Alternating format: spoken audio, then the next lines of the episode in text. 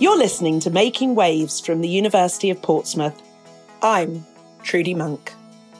In this podcast, we meet Portsmouth graduates who drive positive change in their communities and around the world. As they share their journeys, you'll be struck by an overriding drive in each and every one to make a difference in the lives of others. In the past year, the pandemic has brought health and well-being into sharp focus. At the University of Portsmouth, these themes have long been reflected in our research, teaching, and community engagement. We're proud of the contribution our research makes to understanding and addressing health challenges, especially now. And equally proud of the many Portsmouth students who enter and complete health related programmes in order to meet the needs they see in their communities and beyond. In this series, we meet six graduates who are at the forefront of advancing health across a number of sectors, professions, and locales. Whilst not all of them work in healthcare per se, all share a passion for enhancing well-being in our society. Like the university where they studied, these graduates are finding solutions to health challenges. There's no question that the alumni featured here are innovators in their fields. They've found a way to combine their work with their passion to contribute. We hope their stories inspire you wherever you are, whatever you do. Today, we find out how a Portsmouth business and finance graduate is using his unique skills to tackle humanitarian challenges and improve lives in some of the world's poorest countries. Lawrence Mottram shares with us his journey towards helping communities fight hunger and promote health. Big entities such as the World Bank are loaning money to these countries, but the interest rates are so high that and the, the countries are so poor that they're never going to be able to break out of that cycle of, of debt and poverty. My degree was in business and finance, so I initially started working as a finance analyst um, for a management consultancy in London. Um, so, yeah, did that for four for four years, and then worked for another year and a half in another um, organisation in the private sector, again doing work as a finance analyst. Um, but kind of over that period of time, I started to realise that my interest lay more towards uh, yeah, working in the charity sector and in international development.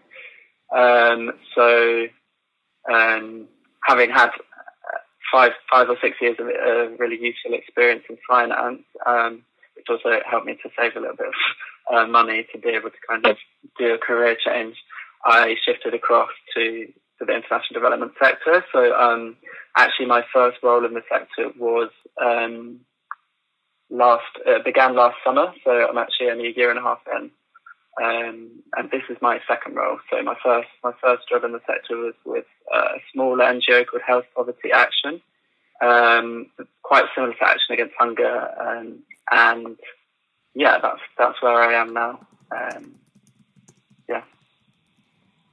So, what were you doing um, at the, the, the first charity that you worked for? Um, so, well, both both roles have been kind of similar actually. Okay. So, um, what I'm doing currently uh, with Action Against Hunger is I work uh, within the operations department. Um, so um, that is uh, one of the largest functions at the organisation. It basically kind of facilitates the, the, projects that we actually run on the ground. Um, so there's different parts of the ops department, the ops team, um, and I sit within the program funding team. Um, so our our kind of main function is to work between the um, programs teams that we have in country, so the teams that are actually implementing the the projects on the ground in the in developing countries, so countries in the global south.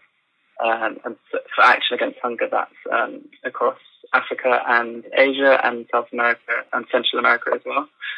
Um, so we work between them and uh, with also the institution that is um, providing the finance for the projects, which uh, institutional donors, uh, we call them in the sector. Um, so we kind of support the country teams to ensure that they are able to, they have everything they need to be able to implement the projects that we're running. um, and also um, communicate between them and the um, the donor, which for Action Against Hunger is mostly uh, the UK government department, um, was formerly DFID, but it's now called the FCDO, which is um, Foreign and Commonwealth Development Office, mm-hmm. I think. Um, so uh, basically, they have they have plans for projects that they want to run, and um, we yeah in the UK we kind of work between them and the and the country team to facilitate that. Uh, also to to uh, manage that donor relationship, um, which involves kind of sending various reports on updates on the project, how it's going, if we're meeting certain indicators that the government are interested in, in terms of improving health and various other uh, factors that are going into the project. Um, and um, yeah, and then, like I say, supporting the countries to be able to do their job. Uh, we also in within our team uh, develop proposals to try and um, receive further funding. Um, so yeah, that involves kind of searching online and working with our contacts to make sure that we um, we know about all of the opportunities that are coming out for future projects, and then once we do, to put, put forward our best application um, if it's relevant to us, and if we've got the right expertise to make sure that we um, yeah, that we're putting forward like a re- really comprehensive application so that we can uh, get future funding, basically. Um, and then my specific role is a little bit more focused on kind of coordinating within the team um, and also these two big networks that we work within, uh, which are primarily focused on uh, emergency humanitarian response um, so that's the START Fund and the Disasters and Emergencies Committee. So they're two different um, separate entities uh, where en- different NGOs, most of the main NGOs basically, um, kind of pull together and respond to uh, crises that are happening like every day, basically. Mm. Um, so we have we have experts on each between all of the different organisations, we have experts in most different countries that um, usually are impacted by crisis.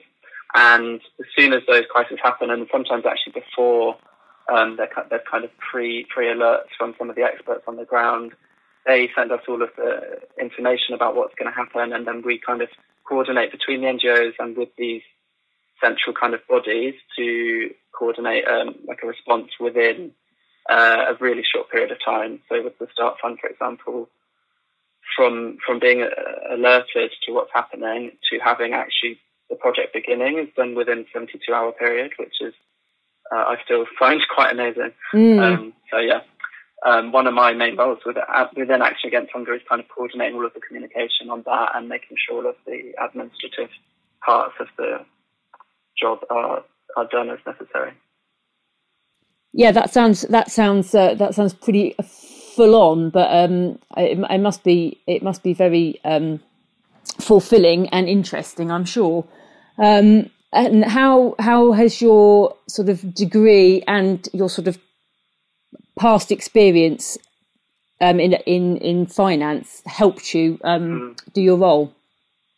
Yeah, yeah, that's a good question. Um, yeah, I mean, as I said before, um, yeah, getting my degree in finance uh, really allowed me to kind of get onto the career ladder. And in those five or six years that I worked in finance, I was able to develop, um, yeah, a series of different skills uh, in finance that really are quite valued, I think, um, in the development sector especially in the type of work I'm doing now in programs, um, because there is a lot of um, budgets to be reviewed and financial reporting uh, and kind of yes, financial admin processes that are really vital to making sure projects can function. Um, so yeah, the the kind of experience I I got in finance over those few years, um, which initially came from being able to get there through my through my finance degree at Portsmouth, they they actually really were the main factor that I was able to shift my kind of career direction um, because a lot of the organisations look for that kind of practical, technical experience. Um, it's a very, very competitive sector, sector, which I found out uh, as, a, as as I was coming into it, um, and uh, yeah, hundreds of applications just for very very uh, low entry level roles like internships and things like that. So having having that finance background was was really make or break for me being able to get into the sector in the first place. Um, yeah, and, and having the degree itself obviously allowed me to get that first role in in working life and uh, set me on my path, and also, you know, is is quite um, a reliable uh, career to go into with finance. There's always a lot of jobs available, mm. and obviously you can you can um, work your way through and and and receive a salary that is useful to be able to have a bit more freedom in, in life and having being able to make decisions about where you want to take your career and what you want to do in your personal life. So, yeah, my degree without that, uh, yeah, I'm not sure I wouldn't, not sure I would have been able to make it to this point. To be honest. No, well, it's it, as I say, it sounds absolutely fascinating. So, obviously, as you say, the the, the, the charity you work for um, is Action Against Hunger, uh, which obviously mm-hmm. has a, a great um, bearing on health and well- wellness. But can you can you give any sort of specific examples of, of, of, projects you've worked on that you can you can sort of see the difference you've made to, to people's health and wellness? As I'm quite new at Action Against Hunger, I haven't worked directly too much on projects. I'll use some examples from my previous um, organisation, uh, which was Health Poverty Action. Uh, my focus at Health Poverty Action was mostly on projects in two countries, and that's um, Sierra Leone in West Africa and Somaliland, which is in uh, East Africa. Um, and the main kind of function of the projects um, that we had in Sierra Leone was to work with the really um, local level, from, from the local level health structures all the way up to the Ministry of Health, which is the main central kind of health structure within the country. Um, so our projects were uh, one of the main focuses on our projects would be to work with uh, community health workers, um, and these are um, kind of representatives in um, the, on the community level that are there to be kind of a first point of contact um, for for community members to go to when they've got health problems. So a similar kind of comparison would be to have a GP here, but obviously in, in the global south in countries where there aren't health structures aren't as developed um, these are kind of the bottom level health structures that they have. Um, so our projects would primarily uh, work with these community health workers and train them in certain areas of health. So for example we ran projects where they were um, being trained on uh, malaria prevention um, and how how they can um, yeah be the first point of contact in their communities to understand the symptoms of malaria and the different ways that you can prevent prevent malaria, such as using bed nets and um, clearing away pools of stagnant water, which can attract a lot of mosquitoes. Um, and uh, another example was uh, in nutrition. So we had a project where we were training the health workers um, uh, yeah, various different uh, kind of community engagement programs where they were able to teach the communities about um, do's and don'ts of nutrition, especially around maternal and um, infant health. Um, so that was around things uh, such as breastfeeding and the importance of that. Um, and uh, yeah, looking out for signs of various um, malnutrition or diseases or um, yeah other issues of health. So um, yeah, we worked with that community health worker structure, uh, and then we also kind of work with the more institutional health structures within those countries. So then beyond that, they have health facilities where there are trained. Uh, trained nurses and doctors uh, and health workers so we make sure that the relationship between the community health workers, who are often very remote uh, and in areas that are really hard to reach, potentially with poor roads, um, and can take hours of walking or driving to get there, between them and the health facilities that are often in more kind of city areas in the country. Um, and make sure that they're working together, uh, they're coordinating to make sure that health data is collected and gathered so that we can understand where there are gaps or where there are issues in certain areas of the country. Uh, and then also working with the Ministry of Health, which is the kind of central government body, um, to yeah encourage kind of certain health structures and practices to uh, to improve improve the overall health response in the country, basically.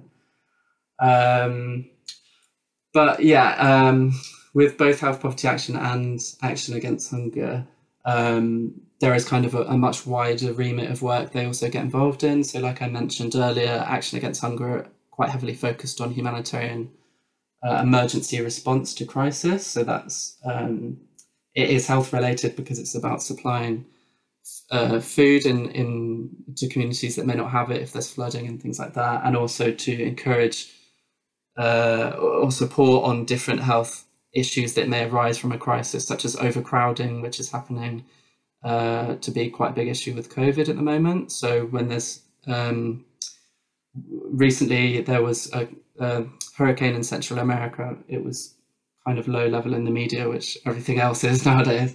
Um, but that really impacted some countries in South America, in Central America, and yeah, it, if people have to leave their homes and go to kind of a church or a community centre to be able to get some sort of shelter, there was obviously um, kind of health experts in country are anticipating that lots of people would be crowded in small areas, and then that would be a massive um, kind of spread super spreader event for COVID. So um, yeah, that was yeah, kind of the response that we have in in, in humanitarian response at the moment. Um, but then there are also other areas that we that these kind of NGOs work in. So, for example, mental health uh, projects that are focused on gender uh, equality um, and kind of gender empowerment programs um, in communities, and yeah, and also kind of advocacy projects. Um, that there was another one with Health Poverty Action we did that was called Civic Engagement, and it was um,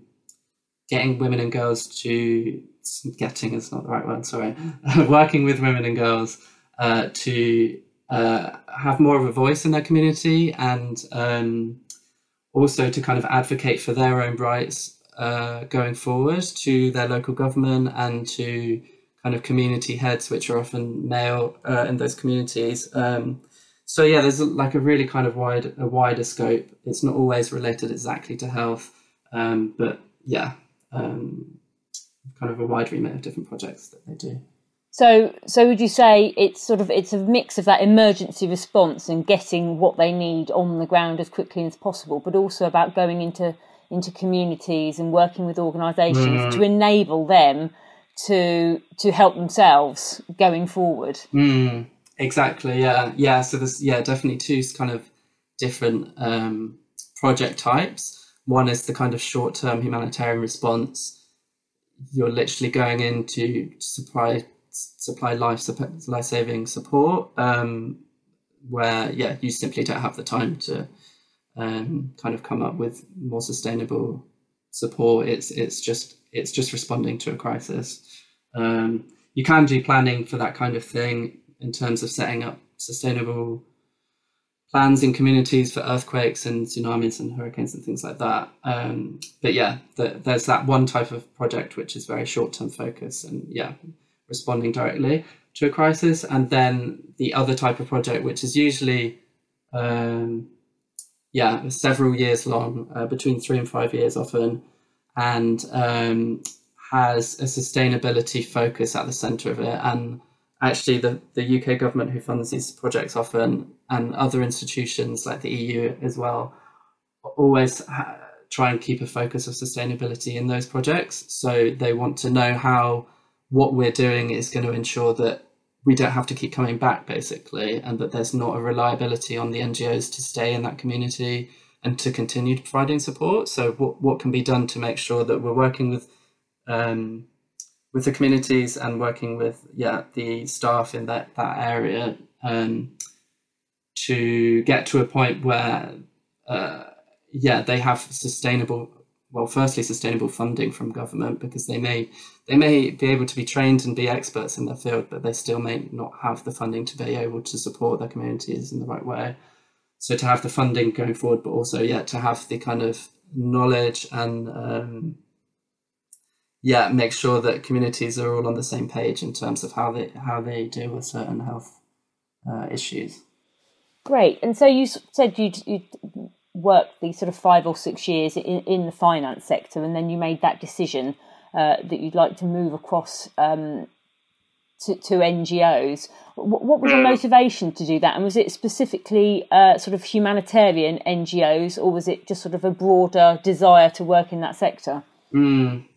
Yeah, um, I would probably say a bit of both. Um, I think it, it was something that was always uh, on my radar. I think growing up, uh, I remember seeing a lot of the like comic relief, um, kind of like annual fundraising programs and stuff they had on TV and like UNICEF adverts and uh, like live aid events were like getting big when I was a t- like a teenager, I suppose. Uh, so I was always a little bit kind of confused as to why these countries were suffering so much and why there was like such widespread poverty when other countries had like billionaires.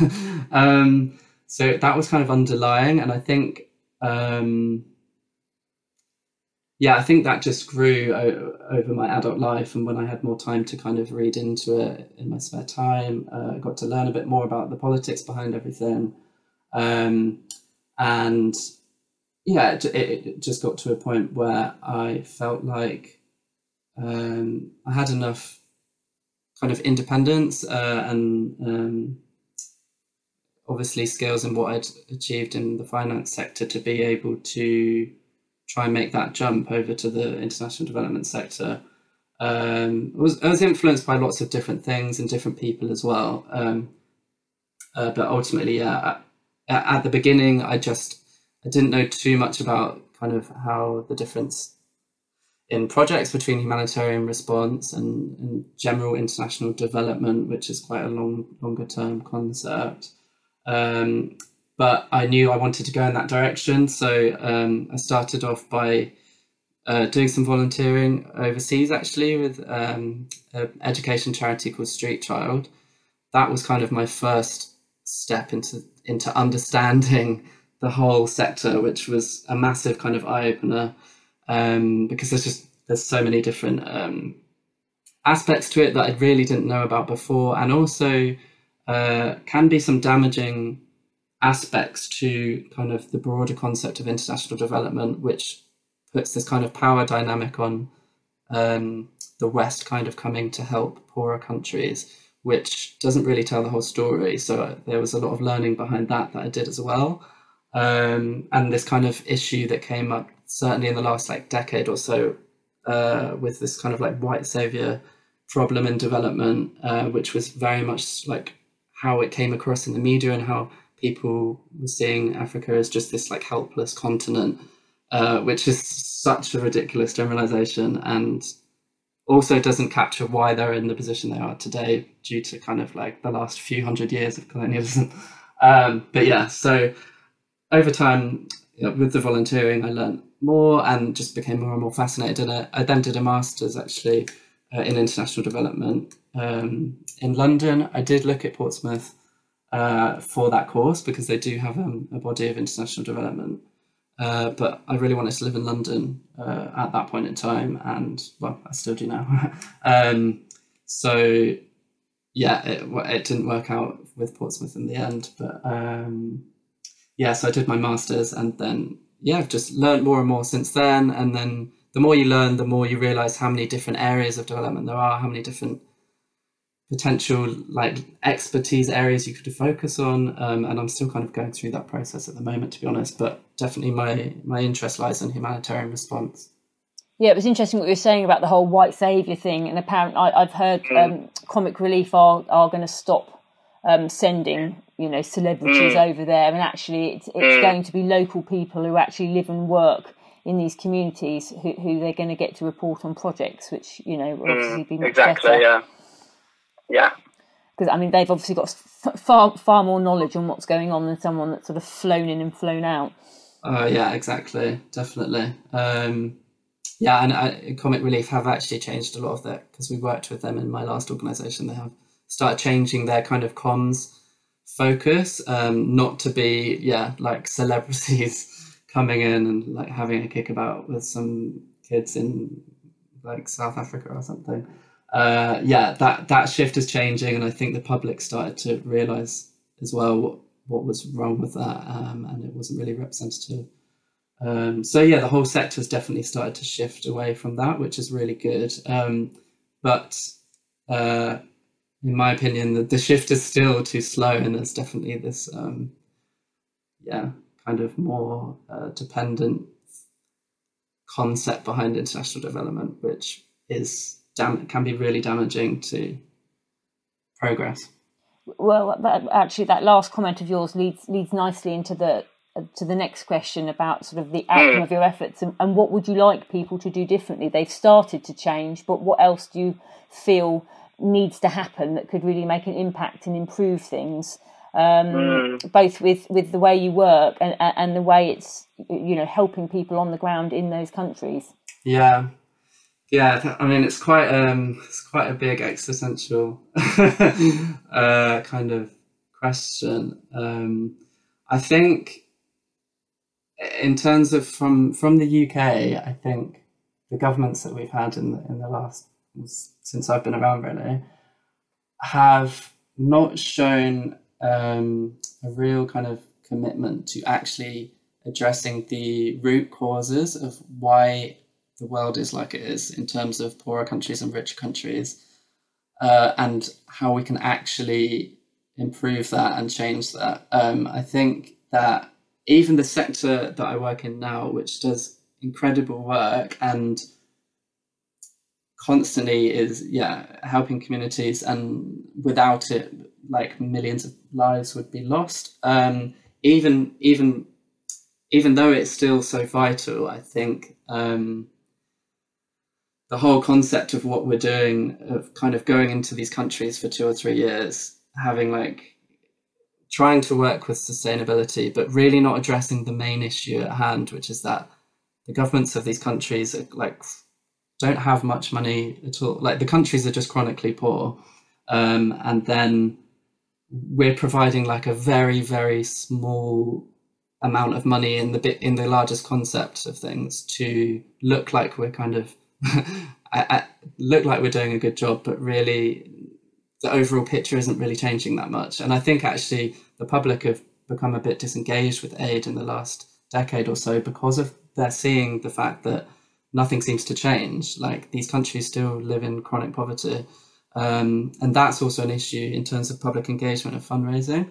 Um, so I think, I really think that in terms of like the leadership in this country, the whole focus needs to shift um, away from this short term international development we're going to go over and help these countries to like why they why they poor in the first place uh, and and when you start looking and asking those questions it kind of comes back to uncomfortable questions about kind of corruption and the levels of inequality that governments allow to exist within this country and globally and these these really large institutions that are supposedly uh, aiding poor countries, but they're actually just kind of holding them in the in, in massive amounts of debt um, and not allowing them to come out of poverty with this this kind of structural um, dynamic where uh, big entities such as the World Bank are loaning money to these countries, but the interest rates are so high that and the, the countries are so poor that they're never going to be able to break out of that cycle of, of debt and poverty. Um, so yeah, I think in terms of like narrative, the government never really discussed that. And then in, in terms of like their actual commitment to aid itself, it's it's clearly falling off. For example, the, the international aid budget uh, was actually cut very, very, very, a couple of weeks ago. The government cut the aid budget for the entire country to do international development projects by one third, um, which they um, claimed was linked to COVID, but then at the same time, they were increasing the military budget by the most they've ever increased it in 30 years. So I think there's issues of um, priorities. within our leadership, and I think it's similar in a lot of wealthy Western countries as well, and a, a lack of the ability to address the historical reasons as to why these countries uh, are, are the way they are, and the fact that really we kind of have a responsibility and a moral kind of debt towards these countries to to uh, kind of even out finances um, and make reparations for the damage that we've caused in the last however many years. Um, yeah, I, I can I can totally see where you're coming from. So I think we've we, have we have probably looked at why, why, you know one of the questions is uh, you know why is your work important to you um, as an individual? Um, I mean, is there anything mm. you'd like to add on that front? I mean, obviously, having been to, I've actually, yeah, I travelled to Sierra Leone. I've been there three times now uh, for work, uh, and worked in Tanzania briefly as well. Um, and I did some travelling when I was still in the finance sector in Southeast Asia, which was my first experience of kind of being in global South countries, and just had such amazing experiences and the people and the countries generally were just so overwhelmingly like welcoming and kind. And before I'd been to those countries all I ever heard was like they're dangerous and they're hostile and you know don't let anyone scam you and all, all of these things. And, and going there myself just completely changed that whole idea. So that really like motivated me to want to work in this sector more because um, despite the the incredible like suffering that people in these countries live through. For example, in Sierra Leone, they've literally had a civil war and Ebola in the last, and, and also mudslides, which caused like thousands of deaths in the last like couple of decades. Despite that, they're, still such amazing, like rich cultural and friendly countries. Um, so that definitely was, that's like a personal motivation for me as well. Um, especially living in like yeah one of the richest countries in the world um, it just feels like it makes sense um, to want to work in something like that uh, yeah i think um, that's that's the motivation and and um, yeah and also just because i have the opportunity to like not everyone in the uk can choose their career and they don't have kind of enough financial stability to be able to make a career change, but I did at that point in time. So um, if I had that choice, like I thought I might as well take it. Mm, absolutely. What a great opportunity. Mm. So do do you work with any other uh, Portsmouth alumni or have any involvement um, in the university or with students or, or, or, is there opportunities for them to get involved? Um, I haven't had uh, I haven't really had direct work with Portsmouth alumni. Um, actually, I mean, hearing about the the series of um, like these magazines and podcasts that that they're doing is like is really fascinating, and I'm definitely going to look into that more. Um, I, I haven't. I, I didn't have too much awareness about how much work they did in terms of development. Um, but yeah, this this kind of work is really amazing, and I would be more than happy to work with um, with future alumni uh, and yeah, work with Portsmouth on that. Um, I had I had really good positive experiences of Portsmouth, and I still have like my best friends from there, and um, yeah, it's just a very it's like a, I have a fondness of it in my memory. So it's definitely something that I would like to be connected with again in the future. I think. Um, yeah, but to this point, um, I haven't been working directly with the alumni. No, I, I certainly think you know that you know the things you've told me today, you know, could be really um, inspirational to, to, to students because I think, I, I, guess you know, some people go in at, at an undergrad level thinking mm. of this kind of work, but I guess your your degree was sort of quite standard um, in a lot of ways. You know, a lot of people do that. You think, well, you do that degree and you go and work in the finance sector and that's it. And mm. thinking, actually, yeah, you can do that and that's great. If that's what you want to do, mm. wonderful. But actually, there's other stuff you can do with it as well. You know, so if you love sort of finance and maths and all of that kind of thing, there was, you know, mm. there's, there's more than more than a, a few options of, of what you can do with it. Definitely, yeah. I think it's also it's also incredibly hard to know what you want to do when you're 18 years old and and I was so far off. I had no idea, and I think just the fact that I was good at maths at school made my decision for me. But it, yeah, it's good to know that once you get into your mid twenties, you, you can change, or whenever your mid thirties or forties or fifties, you can change your career path if you want to. Yeah, I think that's a great thing to think as well. Just because you've started off on one path doesn't mean that that's it forevermore, and, and you know you've got no choice yeah. in in doing anything else. Mm. So, um, is there anything else about your work that we've sort of not covered that you think you know would be interesting to people? I guess in, in terms of um, something that's kind of relatable to everyone at the moment, which is COVID.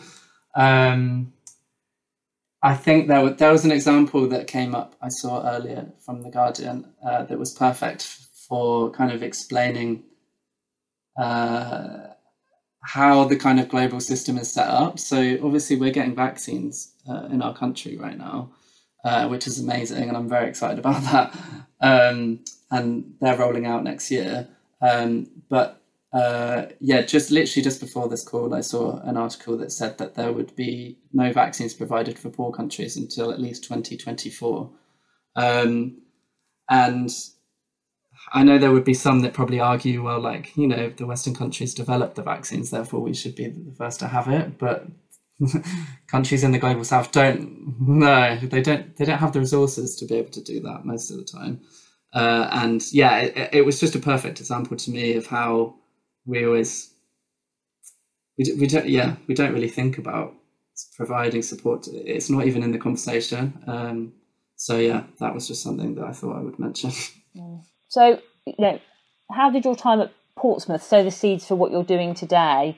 Um, and help you get you where you are today. Was was international development something that, or, or, you know, alternative things to do with finance something that was covered there, or was it just a really great grounding, um, you mm-hmm. know, in in finance?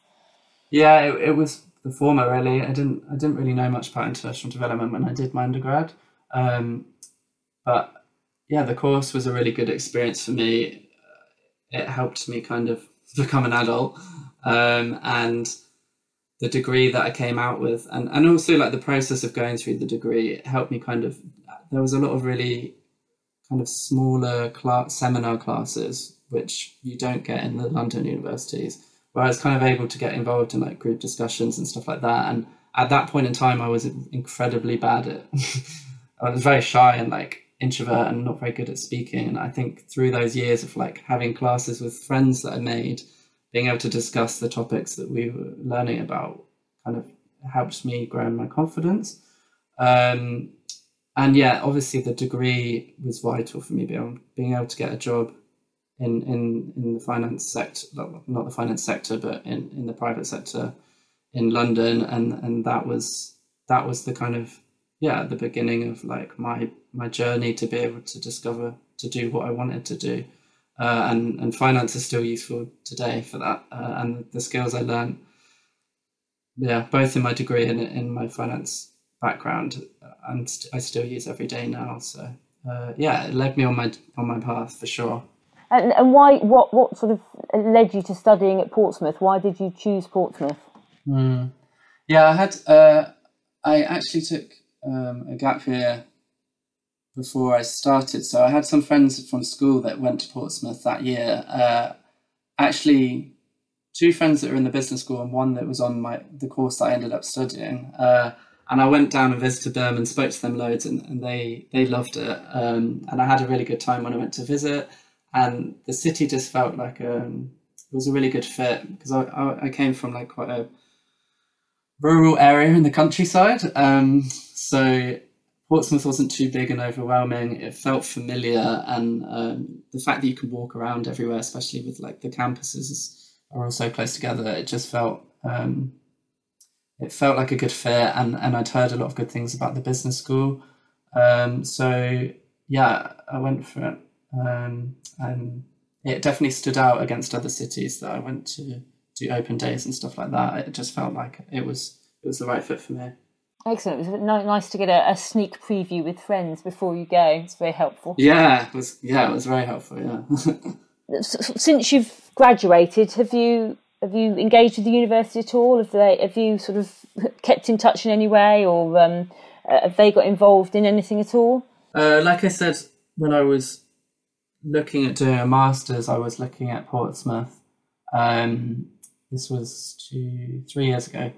Uh, I was looking closely at their course for international development to do to do my studies there.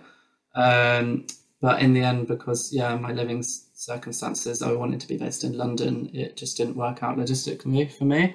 Um, but yeah, it was definitely a place that I trusted in terms of studying. Um, but yeah, in terms of um, in terms of like ongoing work with them, I haven't been engaged. Um, but coming out of this, hopefully, I will be. so, what sort of opportunities could sort of do you see for for sort of working w- with the university for them to uh, sort of connect with you and support what you're doing? There's there's a lot of universities that do collaborate with um, NGOs in terms of various types of research projects and things like that. So that's something that's always an option. Yeah, and in terms of like connecting with the alumni, that's something that I would also be interested in. And um, yeah, I guess I don't, I don't have too many ideas right now, but it, uh, um, in terms of my current job, I'm sure there are different ways that uh, I could work alongside Portsmouth. Um, but yeah, I would need to spend a bit more time researching that. yeah, so sort of lo- looking back on your your time um, at Portsmouth as an undergrad, what sort of sticks out in your mind? What what do you think of when you look back? Actually, it sounds a bit cringe, but I do picture the Portsmouth Business School. Um, there was just a lot of like I feel like there was a lot of sunny days where I was just walking around campus, and uh, that whole like area of Southsea is I just remember it being quite spacious and sunny and um, always bumping into like other students that I knew uh, because it was quite um, it's quite a small kind of it's like a big town vibe really. Um, so yeah, I always I always remember yeah bright days walking around the city. Um, obviously, uh, some couple of my best friends were from, from Portsmouth, so um, that's obviously a major connection and um, yeah, also the student union was pretty good, um, and Snakebite was great and very cheap. It's an essential, yeah.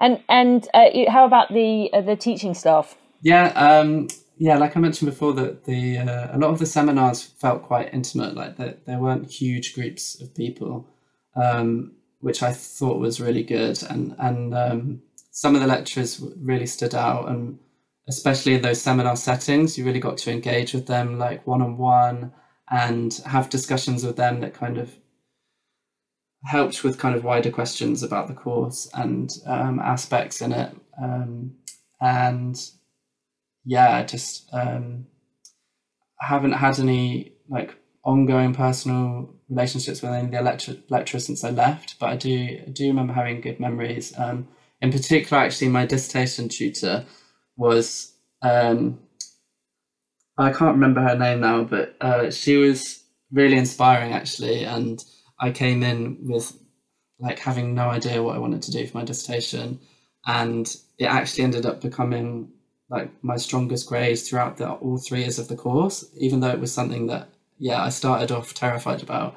Um, so that was really good, and, and you get those one-on-one sessions quite often for things like that.